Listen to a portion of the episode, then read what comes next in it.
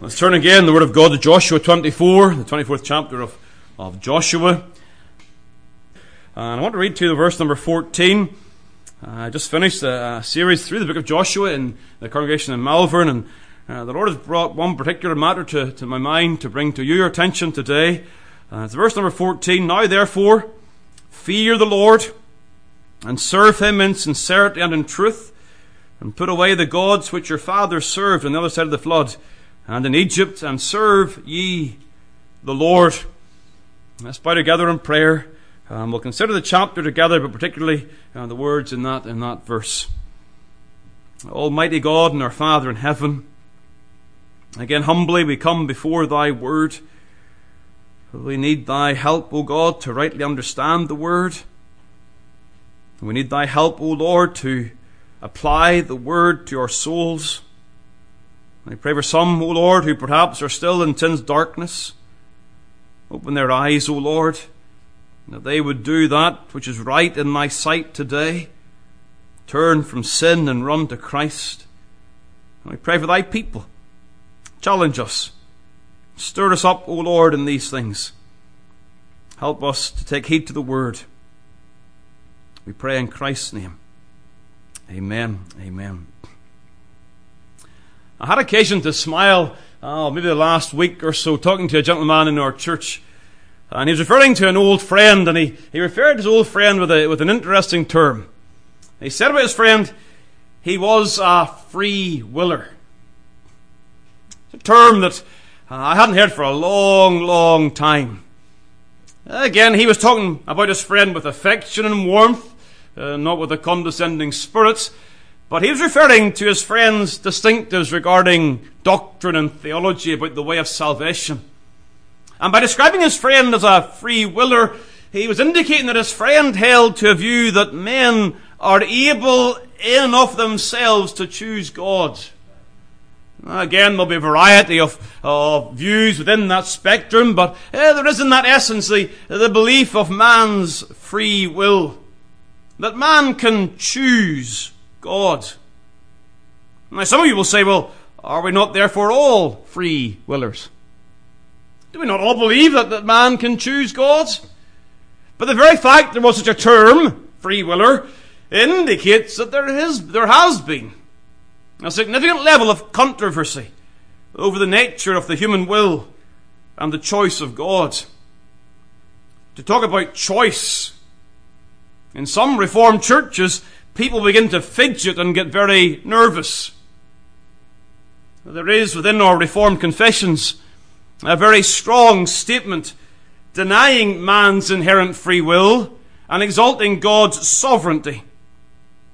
We do believe that the Word of God does teach that man is utterly depraved and that they will not seek God, Romans chapter 3, and that no man will seek God naturally we understand that the nature of sin is such that man's will is bent away from God, and therefore they are not free in the sense that the free willers talk about.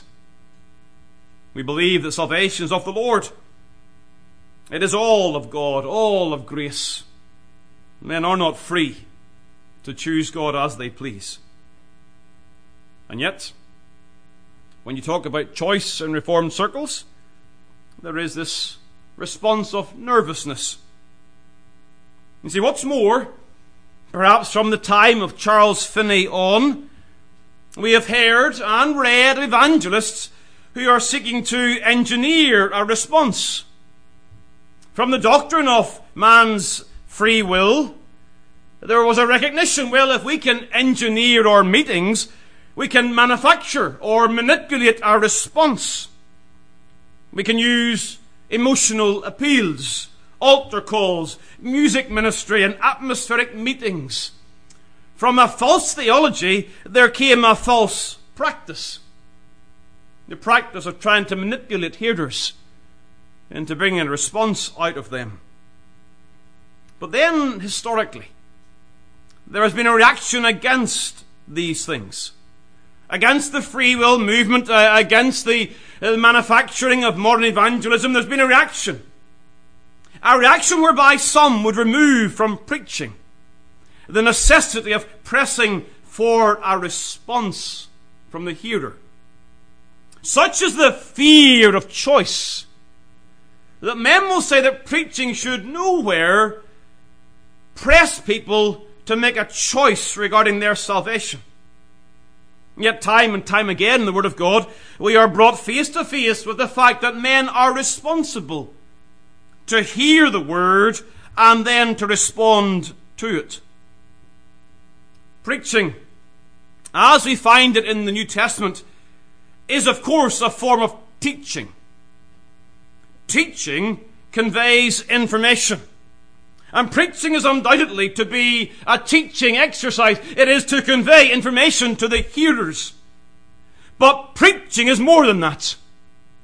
Preaching in the Word of God, in the words that are used, and in the examples we find, preaching, true preaching, always, always, always demands a response from the hearer. There must always be an authoritative declaration of truth followed by a passionate appeal for the hearer to respond aright. That is true preaching. When you hear the Word of God preached, you must respond to that Word. In fact, you always do respond. When you hear the Word of God preached, you, you either reject its claims or you accept them. You see, if you would be saved, you personally must act. I can't make that any more clear and plain. If you are going to know forgiveness of your sins, if you're going to know peace with God, if you're going to be reconciled to God and saved from eternal wrath, you personally, individually must act. The Bible uses a number of verbs. Believing, receiving, repenting, coming. These are all the actions of man. Man must believe, man must receive, man must repent, man must come.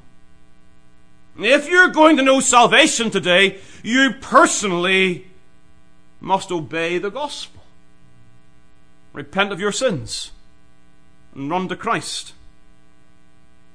No one can do it for you. No one not your husband, not your wife, not your parents, not your brothers, nor your sisters. No one can believe on your behalf. And so in the New Testament examples, we, we find this, we find this emphasis on, on preaching that demands a response from the hearer. And we see it also here in the preaching of Joshua. We don't often think of Joshua as a preacher, but a mighty preacher he was. Look what he says in verse number two. And Joshua said unto all the people, Thus saith the Lord God of Israel. What's that? That's the introduction to a sermon. I am going to tell you what God says. I'm not going to make up my own information. I'm going to present to you the Word of God. He's a preacher. And as he preaches, he expounds the truth that God has given unto him. He explains, of course, the, the history of the people of God. And then in verse number 14, he comes. And he demands upon the people the right response to the sermon.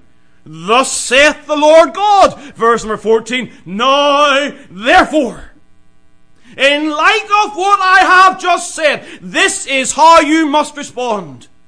Fear the Lord and serve him in sincerity and in truth.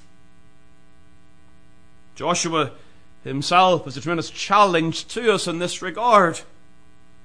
Look what he says in the verse number 15.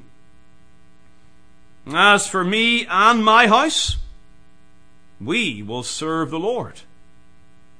He puts himself up as an example to follow. He shows himself as being one who has already personally responded to the word. He understands who God is. And in light of his knowledge of God, he himself has declared, I will serve the Lord. Uh, don't miss the me. As for me, I personally, I am going to serve the Lord. And what is more, my knowledge of God is such that I am going to practice my religion, not just individually, but in the context of my home. As for me and my house, we will serve the Lord. This is the nature of true knowledge of God. When you come to know God, it impacts you personally. You cannot come to know God without being impacted by that fact. You cannot come to know the God of the heavens and the God of the cross and the God of resurrection without that changing your determination as to how you live. In light of who God is, I will serve the Lord. You, you can't have that any other way. But such is the knowledge of God that you will then bring that knowledge to bear upon those under your sphere of influence. As for me and my house, we will serve the Lord. It's a very famous text. We could preach a sermon on the family from this text. I'm not going to do that today. I want to use it as an example of what, as a church, we must be like. I'm dealing with the subject of choice today. Dealing with the subject of how the Word of God demands that we make a choice. A choice for God.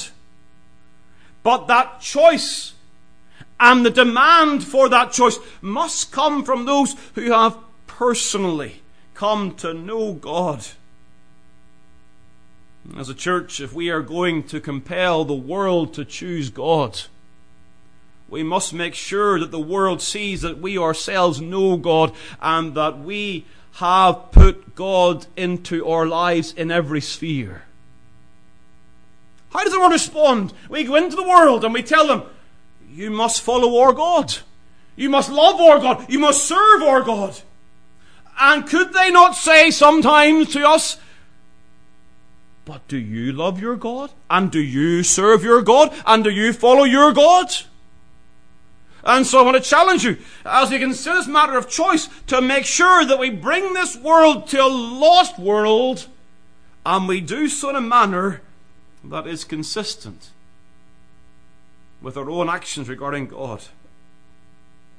And so that's just a wee word in passing.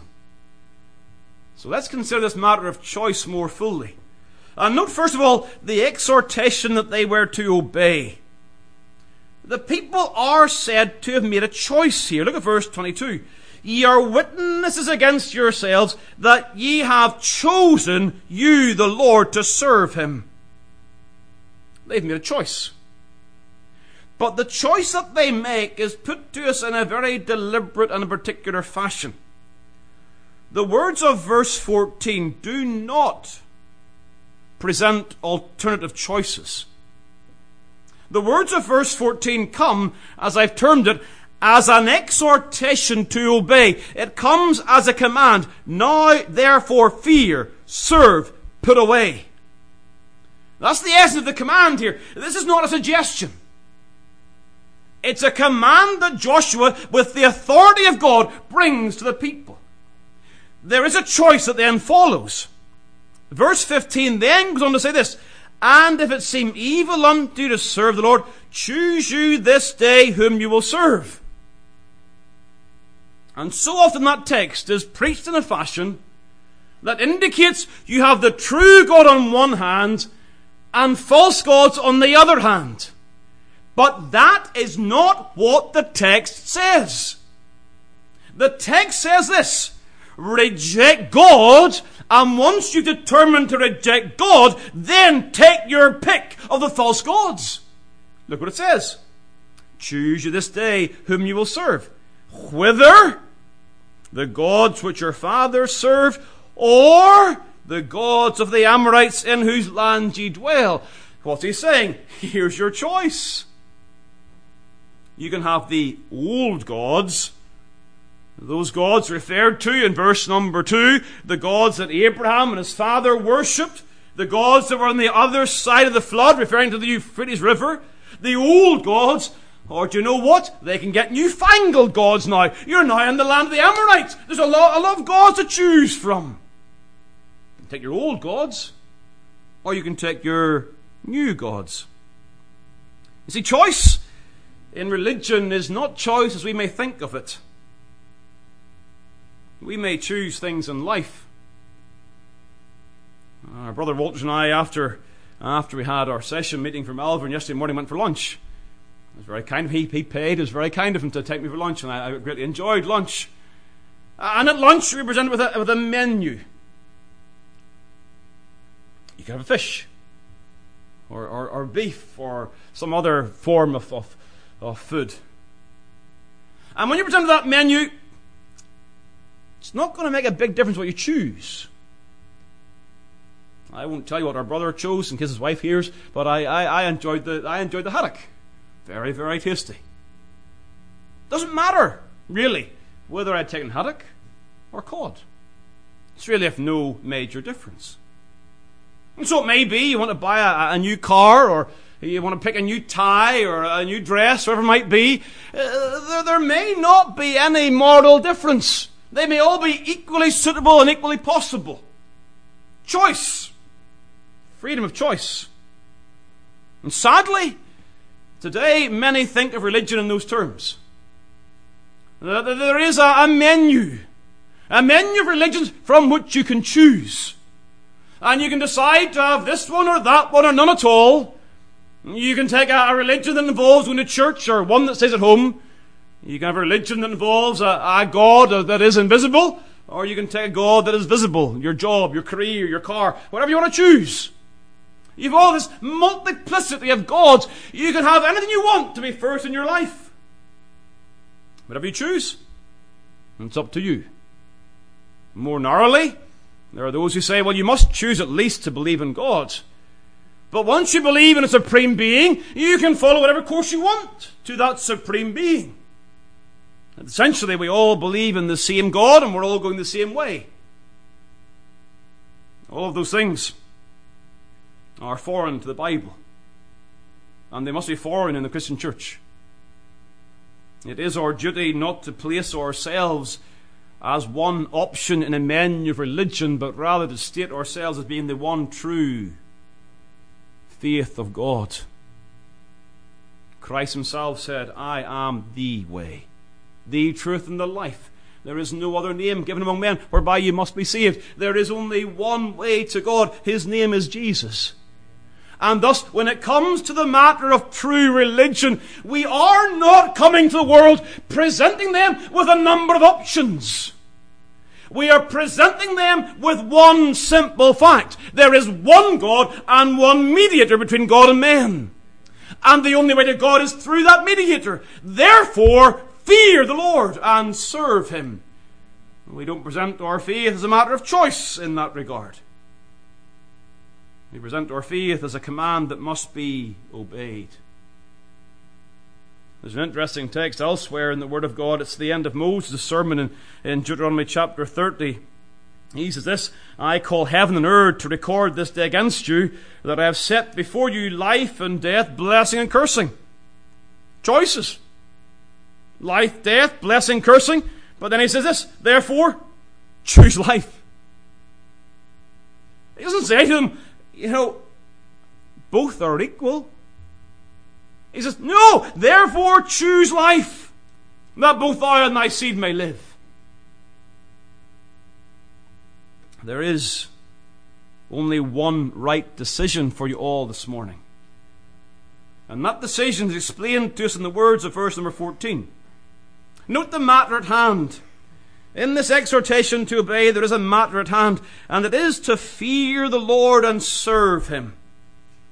Fear is the attitude, and serving is the action. Fearing God is not living in terror of God, but of course is reverencing God. Seeing God as the one whose smile we desire and whose frown we fear. We want to live in His favour. We want to know His grace. And that attitude then governs our actions. We come to serve the Lord. Now, this word to serve again has some interesting usage. It's used in Genesis 15 regarding the people of God and how they will serve the Egyptians. God speaking to Abraham, he's telling Abraham, your people are going to serve, and they're going to serve the Egyptians, and they're going to serve them for 40 years. The word speaks of working and laboring. That's how the word is, is used. But it is clearly a word that speaks of worship. Look at Psalm 100, please. We sang Psalm 100 this morning. The Psalm 100. And what it says there Make a joyful noise unto the Lord, all ye lands. Serve the Lord with gladness. come before his presence with singing. So this command to serve is, is a command to adore and worship God in joyful praise. You've got it also in the Psalm 97, back there, the Psalm 97, and the verse number 7. Confounded be all they that serve graven images, that boast themselves of idols. Worship him, all ye gods. And there we're seeing it in the negative sense.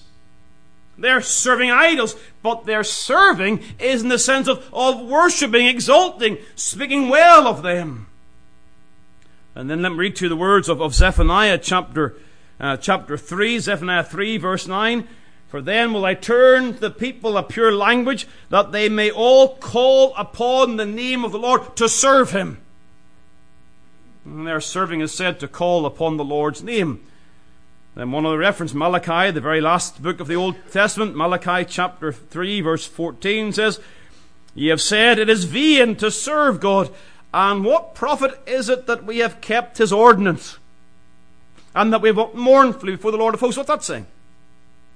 Well, serving God is keeping His word.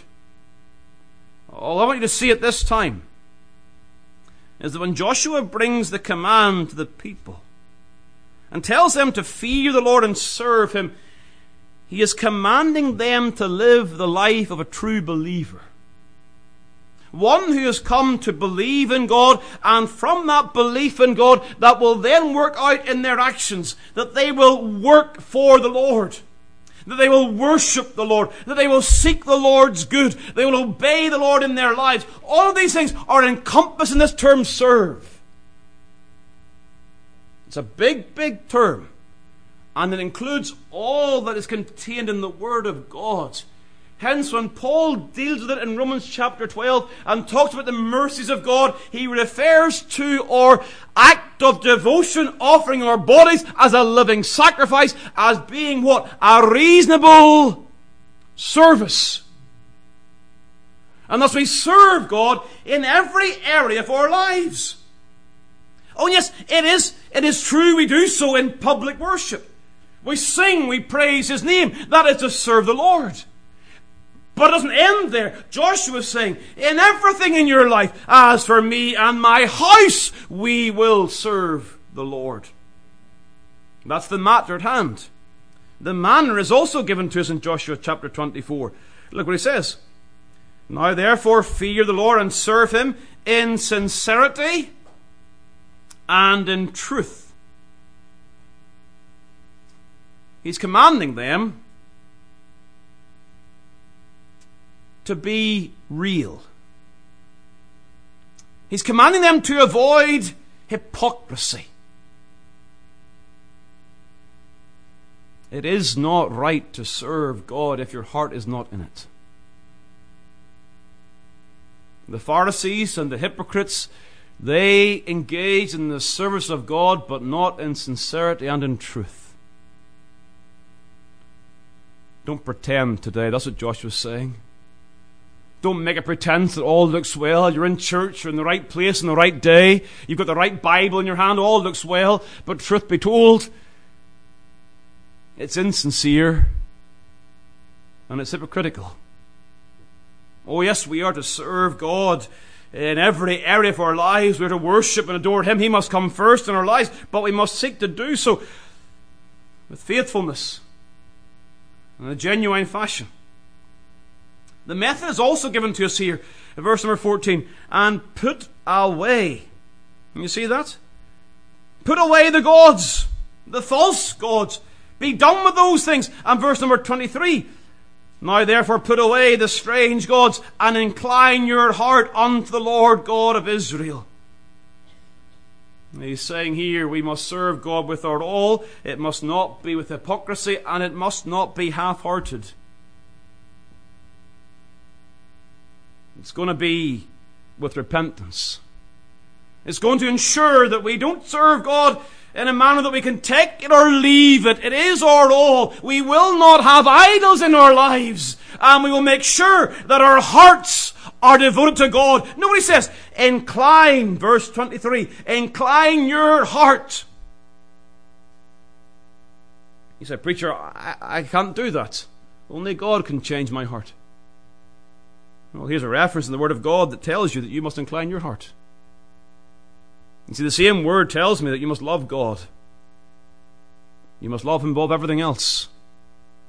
And whenever you allow other things in your lives to take the first place of a, full, a devotion and affection, then you're allowing idolatry into your life. Here, God says through Joshua, Incline your heart unto the Lord God of Israel. God first. So, this exhortation to obey, that's the choice before us. And that's the choice that people make. Verse 22 Ye have chosen you the Lord to serve him. The exhortation to obey. Secondly, very quickly, the evidence to consider. You note how verse 14 begins, Now, therefore. Now, when you read through verses 2 through to 13, there is one word that continually presents itself time and time again. I wonder if the children see the word. You know, you've got the Bible there, you've got the Word of God before you there, you've verse 2 through 13 of Joshua 24, and there's one word that keeps recurring. Time and time and time. Um, I haven't counted them, perhaps you can do that for me. Time and time and time again. Somebody said it there. It is the word I. I. And what Joshua is doing is very simple. He is presenting to the people the evidence out of which will come their choice. He brings the conclusion, now therefore. But what is the evidence that underlies that conclusion? The evidence is the sovereignty and the supremacy of God. He is telling the people, look what God did. God reached into pagan Ur, and he picked out Abraham in Greece, a pagan idolater who did not choose or seek after God, but God picked him, God chose him, and God set him apart. This is the sovereign God, the God who reigns over the individual hearts of men, the God who reigns not only over men's individual hearts, but also over the nations. And the God who is sovereign is also the God who is supreme. He is the one true and living God. And all of these nations they came. And one by one they fell before the Lord God. You read through Joshua. And you see very quickly that it's not so much Joshua's work as it is God's work. All the battles, all the, all the victories, and they're all ascribed to the sovereign supreme hand of God. Now, Joshua chapter 24, verse 2 through 13 should be enough. It should be enough for you to read those verses and say, Yes, Jehovah, the Lord, He is the true God. When you're confronted with His gracious, sovereign supremacy, you should see that and say, Well, yes, I must follow this God. I must serve this God. But we have more. We have more than the people ever saw. We hear the words of verse number 14 Now therefore fear the Lord and serve him. We hear those words following the empty tomb. He is not here, he is risen. We see in the empty tomb an abundance of evidence for the sovereignty and the supremacy of God. We see in the empty tomb the foundation for our faith and confidence. If he is not risen, our faith is vain, said the Apostle Paul. Our preaching is vain and empty, but he is alive. He is risen from the dead. And therefore we have a sure and a certain confidence that God alone is God. Who is the God that brings Christ from the dead? It is the God of Abraham, Isaac, and Jacob. The God who, through the Old Testament, continued to point his people to a coming Messiah, to one who will come and be wounded for our transgressions and bruised for our iniquities. We see the promises of this coming Messiah. And that same God is the one who then brings Christ into the world through the womb of the Virgin Mary. And the Spirit of God came upon her, and that which is born of her is the Son of God. What God? The only God, the one true and living God, the God of Jericho, the God of the Red Sea. The same God brings his Son into this world. And that God then comes in Calvary and upon his own son darkness descends as the very same God, if you like, forsakes his own son because he is made sin for us. And my God, my God, what God did Christ refer to? The one true and living God, the God of Abraham, Isaac, and Jacob. There is no other gods. And to that God Christ says, My God, my God, why hast thou forsaken me? He was made sin for us. And the wrath of God was poured upon his own Son. He was made the propitiation for our sins. And as the wrath of God is poured out upon our Son, or, his Son, so the Son could say, It is finished. What is finished? The work of God is finished. The mission whereby Christ came into the world is finished. The work of redemption is accomplished. Christ came into the world, sent of God. What God? The God of Abraham, Isaac, and Jacob, the God of Jericho again. It's the same one true and living God. And then, as we see our Son rise triumphant from the grave, we see in his resurrection the truth that God is pleased with his sacrifice. God is pleased with the offering of His Son, whereby all who come unto God by Him can know forgiveness of sins and peace with God. What God? The one true and living God, the God of Abraham, Isaac, and Jacob, the God of Jericho. It's the same God, isn't it? And we look back with this evidence and we see all of the evidence and we see what God does in people's lives. You see what God did in Abraham's life. He picked him from paganism and made him a worshipper of God. You see what God did in the life of the apostle Paul, Saul Tarsus. He made, he who breathed out threatenings, he makes him a mighty preacher. You see perhaps what God has done in your father's life. One who had no time for God now comes to love the Lord. Your mother's life one who now prays for you, seeks God's face for you. What am I telling you? Very simply, you can pretend all you like, but you cannot deny the evidence for the one true and living God. It is plain, it is clear to see. The problem is not with the evidence,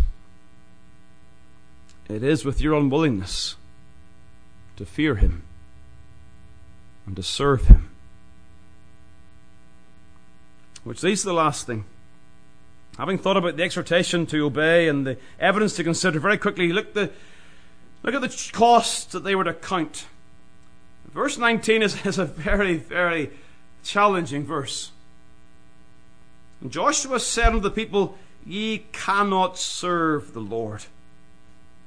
He is an holy God, He is a jealous God, He will not forgive your transgressions nor your sins. He's just told them to serve the Lord. And I tells them, You can't do it. What's going on here?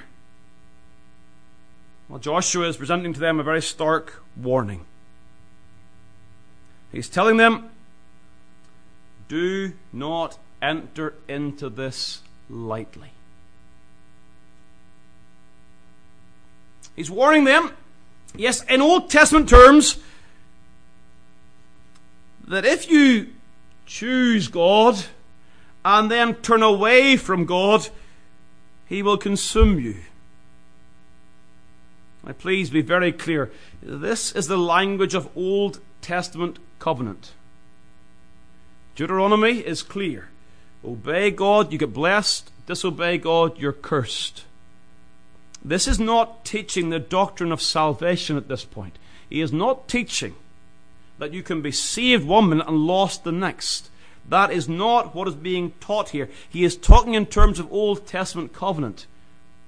In the New Covenant, things are different. Oh, yes, it continues along, but there are distinct differences. Their sins and their iniquities will I remember no more. Jeremiah 31. And to those whom God gives that promise, he says this, they shall all know me. Old Testament, there were those in the covenant who were not converted. New Testament, there are none in the covenant who are not converted. And so we must see a difference here. But however, there is still an application. And whilst I accept the context is different, there is a very strong word of application, and that is this. Do not choose Christ without first counting the cost. Do not choose Christ and do it lightly or glibly. We may sing easily, I surrender all. I have decided to follow Jesus. But we must not take these things lightly. Why? Because Christ tells us not to take these things lightly. And one of the troubles that the modern free willers have brought into the church is the idea that you can pick God whenever you like. But the Bible says, oh yes, fear Him and serve Him, but do so being clear of the cost. And that's why I read Luke chapter 14. Turn there, please, we close.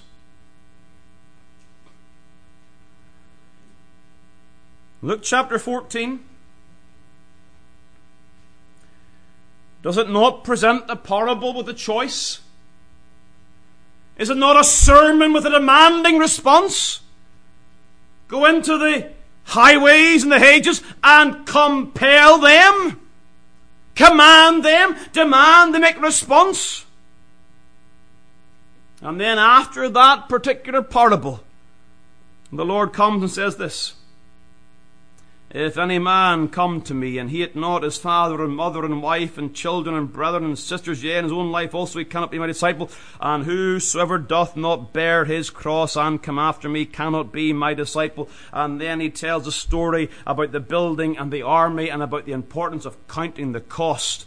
Applying that then in verse number 33, so likewise whosoever he be of you that forsaketh not all that he hath, he cannot be my disciple.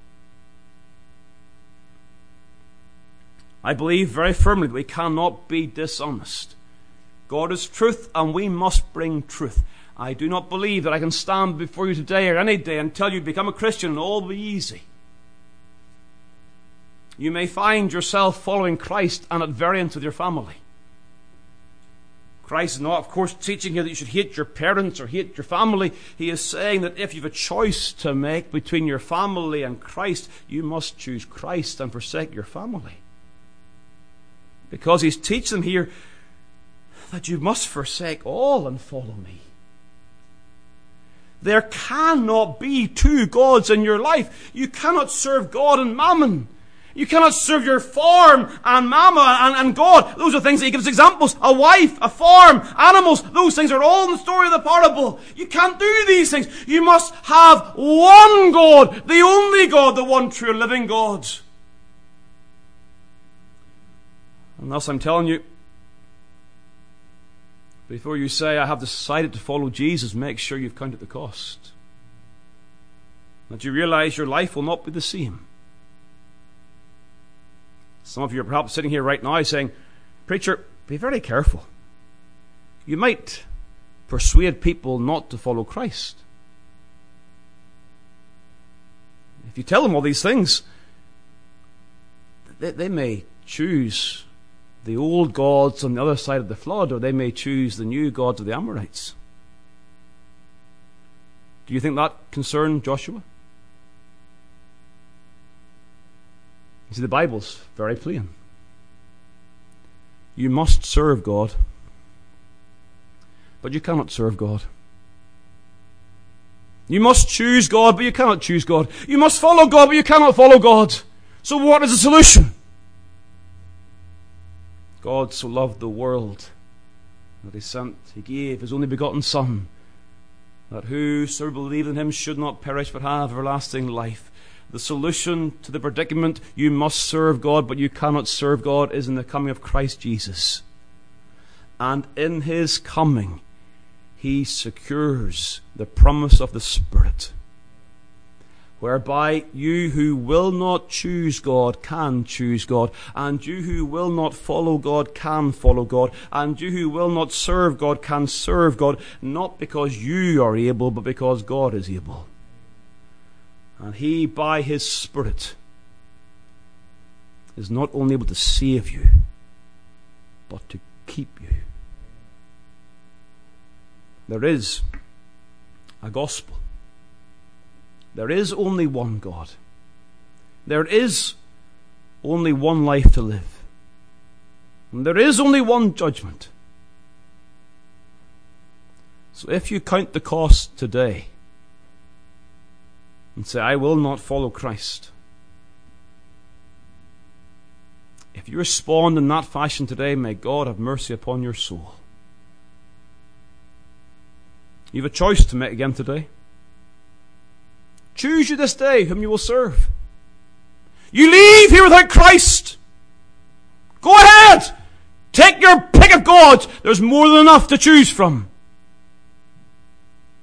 But realize that if you go and choose other gods, you have rejected the one true and living God. Let's bow together in prayer. And let's seek the Lord's face.